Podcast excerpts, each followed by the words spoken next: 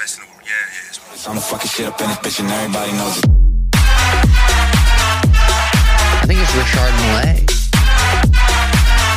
12K, 15, 150.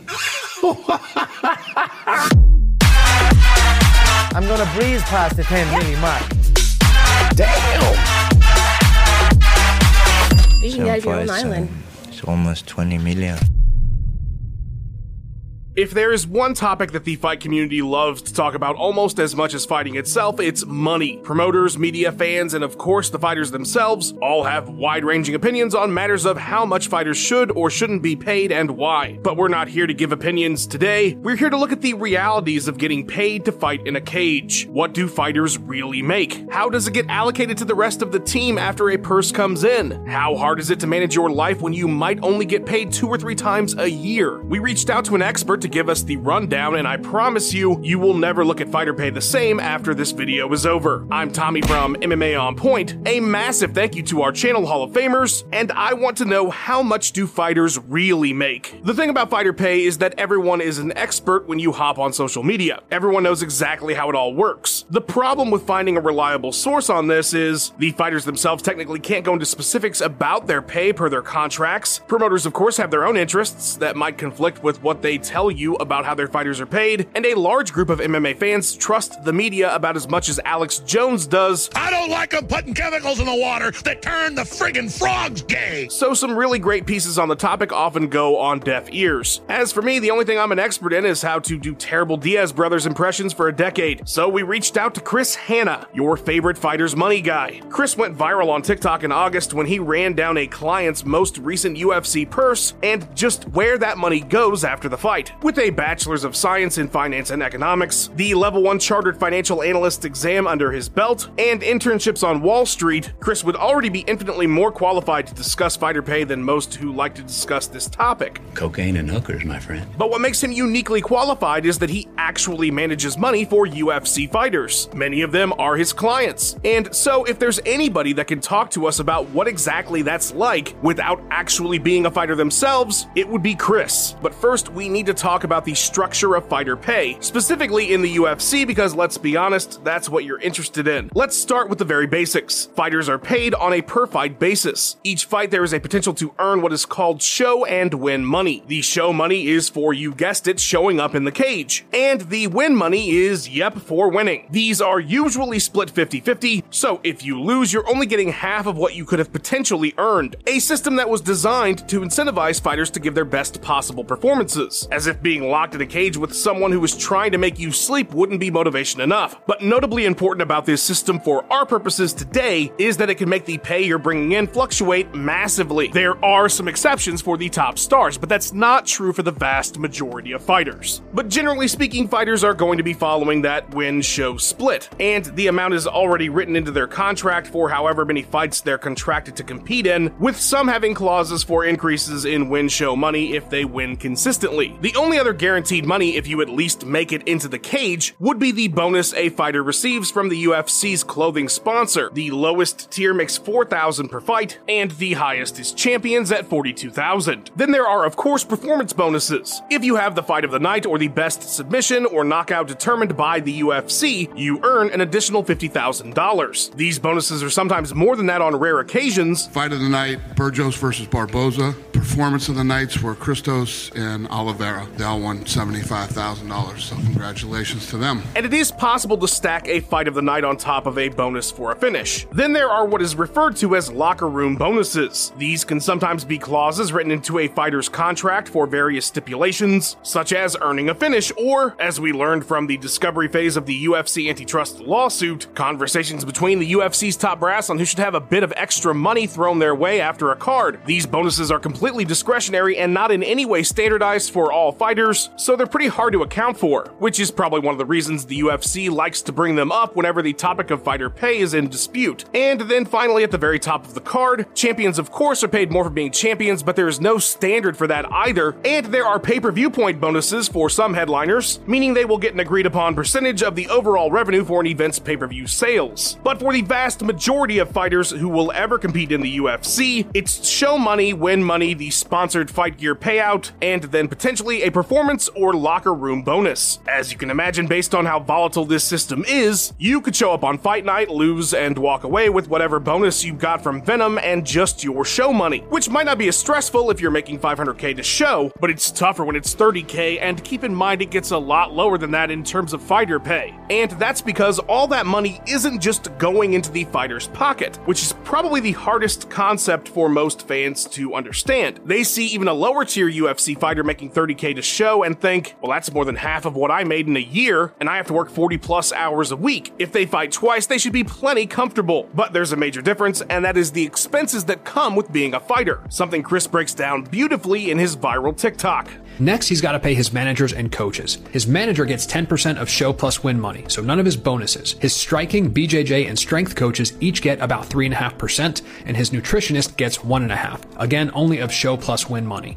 His money guy, that's me, is a flat 1000 Fighters get their flight and hotel covered, but they have to cover their team's flight and hotel. This was about 2 grand. Now, those percentages are not concrete for every fighter. As Chris pointed out to me in our interview, some may have, for example, a BJJ coach that doubles as their wrestling coach, or they don't have the budget for a strength coach, etc. And on the other side of things, a fighter might have a much larger team than the example from the TikTok. Not to mention the percentages can fluctuate quite a bit. It really fluxes some. I mean, some managers charge 15 or 20%, believe it or not. So a fighter is looking at anywhere from 20 to 30% of their guaranteed money going immediately to their team after the fight. Let's create a fighter to give you some perspective on this. While it came out recently from the antitrust suit that the median pay for a fighter from 2011 to 2016 was 29k gross, let's make some adjustments considering inflation over time and other factors like where our debuting UFC fighter was in their career before they signed, and generously put them debuting at 30 and 30 win show. So 60k per bout if they win, if not, that's half. Our fighter is making their UFC debut. Unfortunately, the fight was a dud and they lost, so they're only going to be getting their 30,000 to show plus 4 G's from Venum, so 34k. Let's just say they're on the high end of expenses because their manager takes more money. So right out of the gate, as soon as the purse gets added to their bank account, they're going to need to take out $10,200 and pay their team, leaving them with $23,800. But taking care of the squad that got you to the cage isn't the only major expense. Uncle Sam is going to get their cut too. Fighters have to set aside and pay their own taxes. We estimate roughly 33%. Keep in mind, Chris's clients are making 250k a year, generally speaking, or more, and so that 33% would actually be a bit lower for our 30 and 30 fighter, considering they wouldn't reach as high a tax bracket, so they'd be given a bit of a break.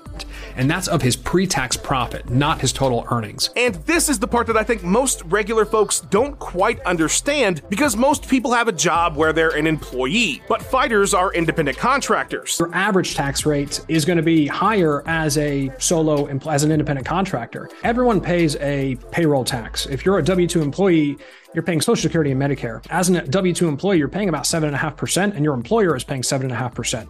As an independent contractor or, you know, solopreneur business owner, you're paying that full 15%. Well, that sucks, right? In other words, you're going to need to add a CPA to the team of people getting a cut of your purse, unless you want to tackle setting up and maintaining an S Corp on your own, which I'm not going to get into the weeds on here. So, with all that in mind, let's return to our theoretical 30 and 30 fighter. Let's go ahead and assume they don't have a CPA or an S Corp, so they'll be paying the full rate. We can also assume that they're going to have at least one more fight on the year, at least they hope, so they're going to need to set aside $5,200 to make sure they can cover their taxes, which leaves them with 18,600 from the fight. But of course, there are plenty of other costs to consider. It's not just the government and your manager. Let's go back to Chris's viral TikTok. Now, his number one priority is to make this money last at least six months. He's planning to fight again before that, but fighters know anything can happen. Injuries, missing weight, failing drug tests, you never know. So we fill out all his monthly expenses to figure out exactly how much it costs him to live every month.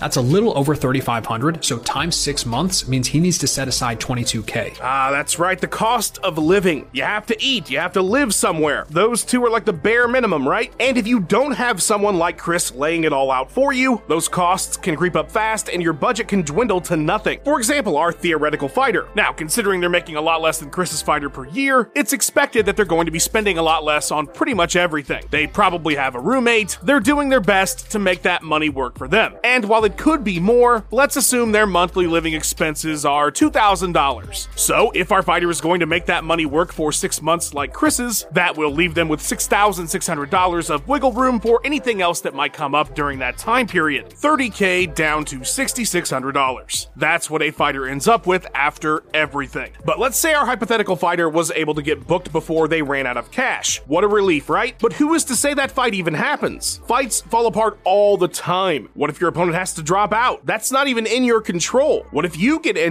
What if not only you miss the fight, but you're laid up for six to nine months or more? In MMA, if you don't fight, you don't get paid, which further complicates things. How many people are ready for that length of time without any money coming in? And none of this is factoring in huge costs that just pop up in life all the time. Things that can't be accounted for, like medical bills for things that happen outside of fight night itself. Your kid needs braces, the car breaks down, or you could do what a lot of people do. I mean, some of these fighters and just people in general, you got a lot of debt and you just are drowning in it. So when a fight comes around, and sometimes because of that layoff, you're accumulating, or fighters will be accumulating credit card debt because they haven't gotten paid. So they're living on credit cards leading up to the fight, expecting that they're going to make some money and pay it off. Maxing out credit cards and just paying back the minimum as interest accumulates isn't exactly ideal, is it? We have seen fighters in debt. I feel like I should not be need, needing, needed uh, to borrow money for my training camp. At some point, I'm going to go after those money. We have seen fighters with side jobs. These things are realities. There's obviously a higher echelon of fighter that doesn't have these struggles, but that certainly doesn't mean they don't have other things to consider with their money. While we explored a fictional 30 and 30 fighter, which is a solid example of what it might be like earning a yearly living as a UFC fighter, with all the costs that come along with it, keep in mind that a lot of fighters have started out with contracts as low as 12 and 12, much harder to manage. On the other end of the spectrum, of course, there are fighters who are making three times as much as Chris's client just stepping into the cage. That said, when you look at something like the NFL league minimum, which is 750,000, it does put some things into perspective. Now, yes, football is way bigger than MMA, and some of those individual franchises are worth more than the UFC itself. But when you consider the revenue brought in and the basement and ceiling of earners in both sports, it is not unreasonable to think a UFC fighter could be making 50 and 50 at the lowest, which would make fighting full time and managing their money, as we demonstrated in this video, a lot easier. And obviously, there is a lot of room to make some serious money at the top of the sport. But as this video shows, both the getting of the money and the spending of it can be a lot more complicated than fans probably think. Now, having someone like Chris would be a huge help, I'm sure, but he generally only works with clients making 250k or more a year. And so to wrap up our interview, I asked him what advice he would give to any fighter, whether he has them as a client or not, about money. You just have to look at the numbers. You, you just have to have the numbers right out in front of you, which is what most people do not do. What they do is they try and scrape by, you know, that money sits in one account. When a bill comes along, they pay it. Whether you're making 15 and 15 or, you know, 200 and 200, you should be putting those numbers out in front of you. And that way you can actually be strategic. You can decide what to do with your money when you have a bird's eye view of your finances, where you are and where you're trying to go. Don't spend money that you don't have. Like that money is not yours until you step foot in that cage. And I have heard horror stories about people just saying, you know, I'm going to get paid, so I'm going to buy this or buy this, uh, you know, and then the fight falls through and you're just shit out of luck. I mean, that's just solid advice for anybody right there. Hopefully, this look at the structure of fighter pay and the impact of not knowing whether you're going to get half the money you could have on a single night has helped you to understand just how difficult it is to manage money as a fighter with the unique expenses that come with training, the complications presented by their taxes as independent contractors, and the challenge of making sure the money they do earn, which I cannot emphasize enough, can fluctuate wildly, lasts long enough until the next time they get into the cage. A massive thank you to Chris Hanna. Follow his TikTok and Instagram. The guy makes some awesome content, and if I were a fighter, I would drop the dude a message. A massive thanks to the editor of this video as well, Luke Taylor. He really makes these unique essay videos pop. Please show him some love online too. And the biggest thank you to our channel champions for all their support. You guys are amazing. If you want to be amazing too, hit the join button, but liking and subscribing would be awesome too. What did you learn about fighter finances that you didn't know before? What else do you want to know? Sound off in the comments, and thank you so much for watching, everybody. I will see you again real soon.